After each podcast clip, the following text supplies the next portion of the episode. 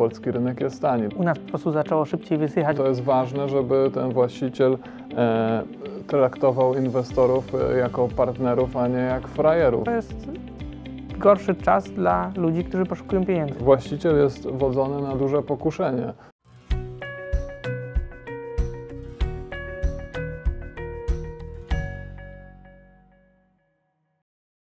Firmy nie chcą debiutować na warszawskiej giełdzie. Naszymi e, gośćmi są dzisiaj e, eksperci grupy kapitałowej Immobile, Piotr Kulesa Dzień dobry. i Mikołaj Jerzy. Dzień dobry. Rynek pierwotnych ofert publicznych, czyli IPO, właściwie zamarł. Czy Waszym zdaniem to jest problem dla warszawskiej giełdy i dla polskich inwestorów? Znaczy, dla gospodarki tak, dla inwestorów nie. Jak, jeśli, jeśli finansowanie jest w jakiś sposób utrudnione, to wiadomo, że rozwój firm jest wtedy ograniczony. Firmy się rozwijają wolniej, bo trudniej im pozyskać finansowanie. I to, jeśli to by się utrzymało długo, to dla gospodarki jest to problem. A inwestorzy mają wiele tanich, stabilnych spółek, które są notowane na regularnym rynku giełdy papierów wartościowych codziennie od, znaczy od poniedziałku do piątku, od 9 do 17, więc jest w czym wybierać. A nie wspominacie tak z rozrzewnieniem takich czasów, kiedy na przykład Allegro debiutowało, czyli dużo się działo na giełdzie, dużo się mówiło o giełdzie i ten pieniądz przepływał w różne strony. Znaczy pod kątem tego, że był wtedy duży napływ e, pieniędzy na rynek, to może tak, ale mm, z punktu widzenia inwestora, który chce tanio kupić, to zwykle jak jest dużo debiutów, to już jest drogo, tak? No bo te spółki debiutują, chcą debiutować wtedy, kiedy wyceny są dobre, czyli z punktu widzenia tego, który kupuje te akcje, to już raczej jest niekorzystna sytuacja. To teraz, kiedy właśnie nie ma debiutów, to średnio, przynajmniej nie każda oczywiście spółka, ale średnio te spółki są bardzo tanie i właśnie dlatego nikt nie chce debiutować, a nawet jak ktoś by próbował debiutować, to musiałby bardzo tanio się sprzedać, dlatego się albo wycofuje, albo nie jest w stanie zebrać tych pieniędzy, no bo jest mało, mało właśnie tego napływu tych e, nowych pieniędzy. Także z punktu widzenia inwestorów, krótkoterminowo to na pewno nie jest żaden problem. Nawet z punktu widzenia rynku to zawsze jest, prawda, taki czas odpływu, później będzie przypływ. Także krótkoterminowo to nie jest problem. Gorzej, gdyby dla całego rynku, teraz mam myśli dla, dla GPW w Warszawie, Gorzej byłoby, gdyby te debiuty nie wróciły, a nawet mimo upływu lat, ale tego dzisiaj nie wiemy, więc No na razie nie jest problem. Chcę Was zapytać o, o te firmy. E, W ostatnie miesiące przynosiły informacje o odwoływaniu planów e, sprzedaży akcji w ramach IPO. Na przykład e, taka dość znana marka dr Irena Eris albo spółka, która jest posiadaczem sklepów e, 5015, dom aukcyjny Desa. Te spółki tutaj się wycofały, czy też zawiesiły wejście na giełdę. Czy myślicie, że one wrócą? Można tak pospekulować? Czy będą szukać no, finansowania w inny sposób? No, czy tego, tego nie wiadomo. E, Udany, e, udany debiut, czy to nie jest tylko to, mm, e, że po prostu czy, czy jakie są wyceny, ale przede wszystkim czy jest ten kapitał wolny na rynku, czy go nie ma. E, I pytanie jest, czy jak one wrócą, to akurat będzie moda na tego typu spółki, bo z reguły jest tak, że ten rynek IPO jest najbardziej rozgrzany, jak jest jakiś duży, udany debiut, jak na przykład Allegro, i potem jest takie okienko paru miesięcy, gdzie, gdzie ktoś, kto ma akurat wtedy modną spółkę, jest mu dużo łatwiej zadebiutować niż w normalnych, w normalnych czasach. Tutaj jeszcze w przypadku Allegro, ale przede wszystkim w przypadku e, debiutów, widać jedną podstawową różnicę pomiędzy rynkiem IPO a regularnym rynkiem e, giełdowym. W, e, podczas IPO nawet duży inwestor indywidualny jest w stanie zaciągnąć kredyt pod IPO. Stąd też, między innymi stąd jest tak, są takie duże redukcje, że na przykład redukcja 97%, 99%, bo tam jest też dużo kredytu na sam debiut. E, A w przypadku już rynku regulowanego od kilku lat w Polsce e, banki nie udzielają kredytu inwestorom indywidualnym na akcje. I co się dzieje z płynnością takiego rynku, widać na przykład teraz na rynku mieszkaniowym. Nie, kredyt jest trudniej dostępny, bo jest droższy, ale jest. I tak płynność rynku mieszkaniowego mocno spadła, a na tym rynku kapitałowym regularnym polskim kredyt dla inwestora indywidualnego jest niedostępny. Nie, banki nie kredytują akcji, więc, e, więc jakby e, tutaj to jest ta podstawowa różnica pomiędzy rynkiem IPO a rynkiem regularnym. ten problem e, braku debiutów dotyczy całej Europy. W pierwszym półroczu tego roku e, wartość IPO w tym regionie wyniosła blisko 5 e, miliardów euro, to aż o 90% mniej niż rok wcześniej. Hmm. Czy generalnie to jest, wydaje mi się, nawet nie problem Europy, tylko całego świata, znaczy problem. Po prostu jest taki czas, że teraz pieniądze są dużo, dużo mniej dostępne. E, właśnie na początku tych pakietów pomocowych po rozpoczęciu tych lockdownów to mieliśmy taki czas, że było bardzo dużo pieniądza właśnie i wszędzie dało się łatwo zebrać pieniądze na całym świecie. E, Spółki wtedy masowo debiutowały, też bardzo, wysoko, bardzo szybko rosły wyceny po tym krótkim takim załamaniu. E, No a teraz mamy taki okres odpływu, tak, od czasu, kiedy stopy procentowe zaczęły rosnąć. One nie tylko w Polsce przecież rosną, tylko na całym świecie. Zresztą wczoraj była podwyżka znowu w Stanach stóp procentowych, to teraz te, no, są bardzo dużo alternatyw dla gotówki, dla kupna akcji. No i te alternatywy zasysają po pierwsze te pieniądze, po drugie bardzo dużo jest e, deficytów em, państw, które też no, zbierają te pieniądze z rynku e, i wydają na coś, tak? No ale jednocześnie sprzedają te obligacje i te pieniądze po prostu idą w innym kierunku. E, także to zawsze jest taki okres cyklu, kiedy jest mniej tych debiutów, w tym nie ma nic złego jako takiego, tylko że jest gorszy czas dla ludzi, którzy poszukują pieniędzy, tak? Kiedy nadejdzie lepszy czas, GPW mm, przewiduje, że spółki będą debiutować gdzieś powiedzmy mm, do końca przyszłego roku, 2023. Pospekulujmy. Myślicie, że faktycznie te debiuty wrócą na przykład za rok?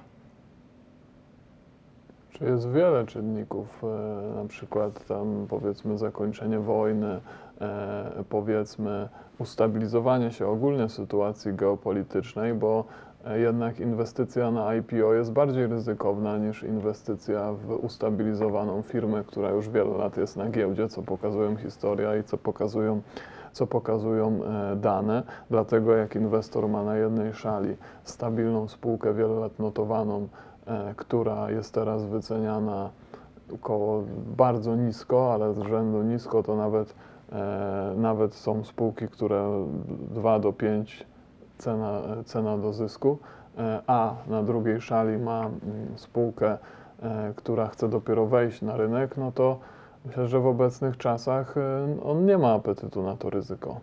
A kiedy nastąpi ten przełom? Nie wiadomo, aczkolwiek ja nie uważam, że to jest problem dla inwestorów, dla inwestorów długoterminowych. To, to może być problem dla spekulantów, ale dla inwestorów długoterminowych to to, to że akcje są tanie, nie, powinny być, nie powinno być problemem. A pomyślmy, jak sytuacja wygląda ze strony osób, które teraz e, kontrolują te spółki, które em, myślą o tym, jak, jak wejść na giełdę, albo czy to jest dobry czas. Czy myślicie, że te spółki będą poszukiwać kapitału w inny sposób i może się tak zdarzyć, że część z nich już na tę giełdę jednak nie wejdzie? Że na pewno szukają gdzieś indziej tego kapitału, czy to przez jakichś prywatnych inwestorów, czy to wydaje mi się, że tak jak Impos debiutował w Amsterdamie w tamtym roku, no to to już u nas po prostu zaczęło szybciej wysychać, bo m- jest prawda ta teoria centrum i peryferii, my jesteśmy bardziej na peryferii w stosunku do tego centrum, gdzie jest kapitał, więc u nas szybciej zaczęły wysychać te pieniądze, też szybciej zaczęły były podnoszone stopy procentowe i przez to tam jeszcze dało się zadebiutować, a u nas już nie, ale teraz już nawet tam się nie da zadebiutować, więc raczej nie będą debiutować gdzie indziej, co najwyżej albo od kogoś prywatnie zrobią emisję, albo pożyczą gdzieś w banku, chociaż to też teraz jest utrudnione, jak wiemy, bo jest dużo mniej kredytów udzielanych niż spłacanych w tej chwili. E, także no, e, gdzieś skądś będą musieli wziąć pieniądze, albo będą musieli odłożyć te swoje plany. E, bo zwykle to jest tak, że się szuka pod pieniędzy pod jakiś rozwój mm, albo pod wyjście. Ktoś chce wyjść, będzie musiał jeszcze kilka lat poprowadzić ten, ten biznes, tak? Mikołaju, myślisz, że te spółki będą poszukiwać, albo czy przyłączasz się do tego głosu m, Piotra, że na pewno poszukują w innych miejscach i czy to stwarza zagrożenie, że już e, na przykład tych akcji jednak nie będzie można kupić za rok czy za dwa? Znaczy, w przypadku spółek e, rynek kapitałowy jest zawsze jednym ze źródeł finansowania. Jeśli teraz to źródło finansowania nie jest dostępne, to myślę, że szukają innego źródła finansowania. E, Czy one później wejdą na giełdę, czy nie, no to zależy, bo tam dynamika i rozwoju spółki, dynamika gospodarki jest ma, no powiedzmy te, oba, te, obie te siły mają swoją dynamikę, więc co będzie za rok, dwa, trzy z tymi spółkami z, z giełdą, nie wiadomo, ale myślę, że po prostu traktują to jako jedno ze źródeł pozyskania kapitału i pewnie będą, tak jak Piotr mówił, szukać tego kapitału gdzie indziej. Czy ja powiem tylko jedno, jeśli komuś się uda zadebiutować w takich trudnych czasach, to zwykle akurat te debiuty są bardzo dobre dla inwestorów. E, są różne badania na ten temat i w okresie, kiedy jest bardzo mało debiutów relatywnie na rynku, to te debiuty z czasem, te akcje były z punktu widzenia inwestora, teraz tego, który kupuje, te akcje były wyceniane relatywnie dobrze i na nich da się w dłuższym terminie zarobić. A w tych okresach, kiedy jest bardzo dużo debiutów, to te spółki na tyle drogo debiutują i na też e, relatywnie wyjątkowych e, wynikach danych okresów, a później te wyniki spadają, wyceny spadają i bardzo trudno jest zarobić w ten sposób pieniędzy, wręcz się zwykle traci na takich debiutach, na zakupie akcji w debiucie, który był w okresie, kiedy było dużo debiutów. Więc z punktu widzenia inwestorów to lepiej, jak jest mało debiutów, bo wtedy jest mniejsze ryzyko, jak się kupi akcję takiej spółki, że się straci na niej. Obaj jesteście aktywnymi inwestorami. Jak podchodzicie do debiutów? Czekacie, czy mm, co się wydarzy z taką spółką, czy myślicie sobie, raczej zakładacie, że jak debiut, to potoczy się raczej wszystko dobrze? Nie, no to wszystko zależy od oferty. E, trzeba mieć z tyłu głowy, że firmy w trakcie IPO chcą się pokazać jak z jak najlepszej strony, a poza tym jest to też jedyny moment, który, w którym w zasadzie firma w, sama ustala swoją wycenę, a inwestorzy ją akceptują albo nie. Później ją wyznacza rynek, więc biorąc pod uwagę te dwa czynniki, czyli to, że firma chce się pokazać z jak najlepszej strony, więc trzeba uważnie czytać wszystkie informacje i samemu je weryfikować. A druga to to, że, że to jest jedyny moment, w którym kształtuje cenę, to jak się te czynniki ma z tyłu głowy, to wtedy można rozważać ofertę. A ja, hmm, znaczy ja powiem tak, nigdy nie kupiłem e, w ofercie prywatnej akcji. Hmm, nie zamierzam nigdy nie kupić, choć czasami mnie kusiło. E, dlatego, że bardzo polecam książkę wszystkim e, Inteligentny Inwestor od Benjamina Grahama. To jest ten największy, powiedzmy, autorytet Warrena Buffetta. On uważa, że to był jego największy nauczyciel i to jest ta jego podstawowa książka. I w tej książce on pisze odnośnie debiutów. Po pierwsze, takie zdanie, że na każdego dolara e, zarobionego w kupowaniu akcji w ofertach pierwotnych inwestor będzie miał szczęście, jeśli w dłuższym terminie straci tylko 2 dolary. E, także z góry się zakłada, że w dłuższym okresie czasu raczej się na tym traci. A po drugie, on, e, ten Graham, on zmarł w latach 50. bądź 60. XX e, wieku i on pamięta jeszcze te, prawda, początek XX wieku i on pisze w tej książce, że w tamtych czasach, czyli początek XX wieku, zajmowanie się dla banków, czy tam generalnie firm, bo wtedy to było tam w Stanach rozdzielone na firmy inwestycyjne i banki osobno, zajmowanie się debiutami, czy tam ofertami pierwotnymi spółek było na tyle, hmm, powiedzmy, bardzo brudnym biznesem, było uznane za coś, że, no, że się próbuje obedrzeć tych inwestorów biednych, którzy przychodzą z tych pieniędzy w nieuczciwy wręcz sposób, że żadna poważna firma nie chciała tego robić, że tylko takie powiedzmy, że te najlepsze banki nie robiły w ogóle takiego typu biznesu, bo on był, wiązał się z, takimi, z taką złą opinią, że wszyscy tylko, którzy w to wchodzą, na tym tracą.